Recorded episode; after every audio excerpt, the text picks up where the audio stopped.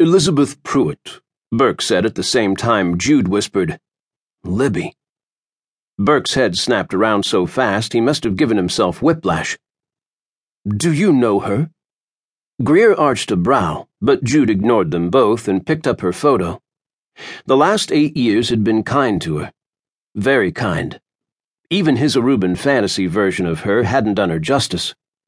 He traced the elegant line of her cheek, remembered doing the same as they lay tangled together on the living room floor of her college apartment with the sun streaming through the open window. Jude! Greer's sharp voice brought him back to the present, and he forced his gaze away from the photo. You know her? Used to. He set the photo back on the desk, but it took a lot more effort to let the damn thing go than it should have. Not anymore. At that moment, the door opened, and in walked a barge of a man that Jude never thought he'd see again. Time had been kind to Colonel Elliot Pruitt, too.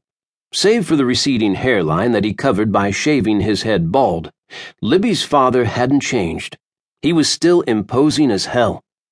The gleam of the fluorescent lights off his scalp only highlighted the fact that at 55, he was still nearly seven feet of solid muscle.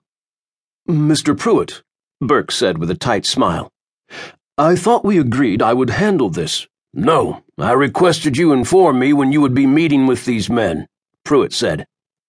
I thought it would be better if we handled this as quickly and quietly as possible. Pruitt shook his head. This is too important for me to handle by proxy.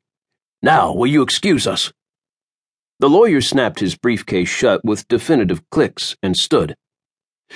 I feel as if I have to go on record as saying both Libby and I think this is a vast overreaction. Noted, Pruitt said. You're dismissed. Aiming a scowl at the colonel's back, Burke yanked open the door and left the small room. Pruitt crossed to stand in front of Jude. The man's dark blue eyes took in Jude's faded jeans, beat up Nikes, and USMC hooded sweatshirt in one long assessing sweep. Lieutenant Wilde. Colonel.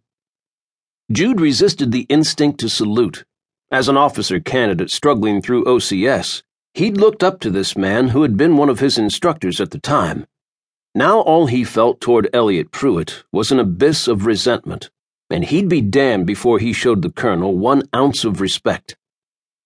Did never expect to see you again. Unfortunately, it was unavoidable in this situation. Okay, this was bad. Ten minutes ago, Jude would have bet his balls that Pruitt would never voluntarily seek him out. Only something earth shattering would mobilize the colonel into doing so. What situation? What's going on?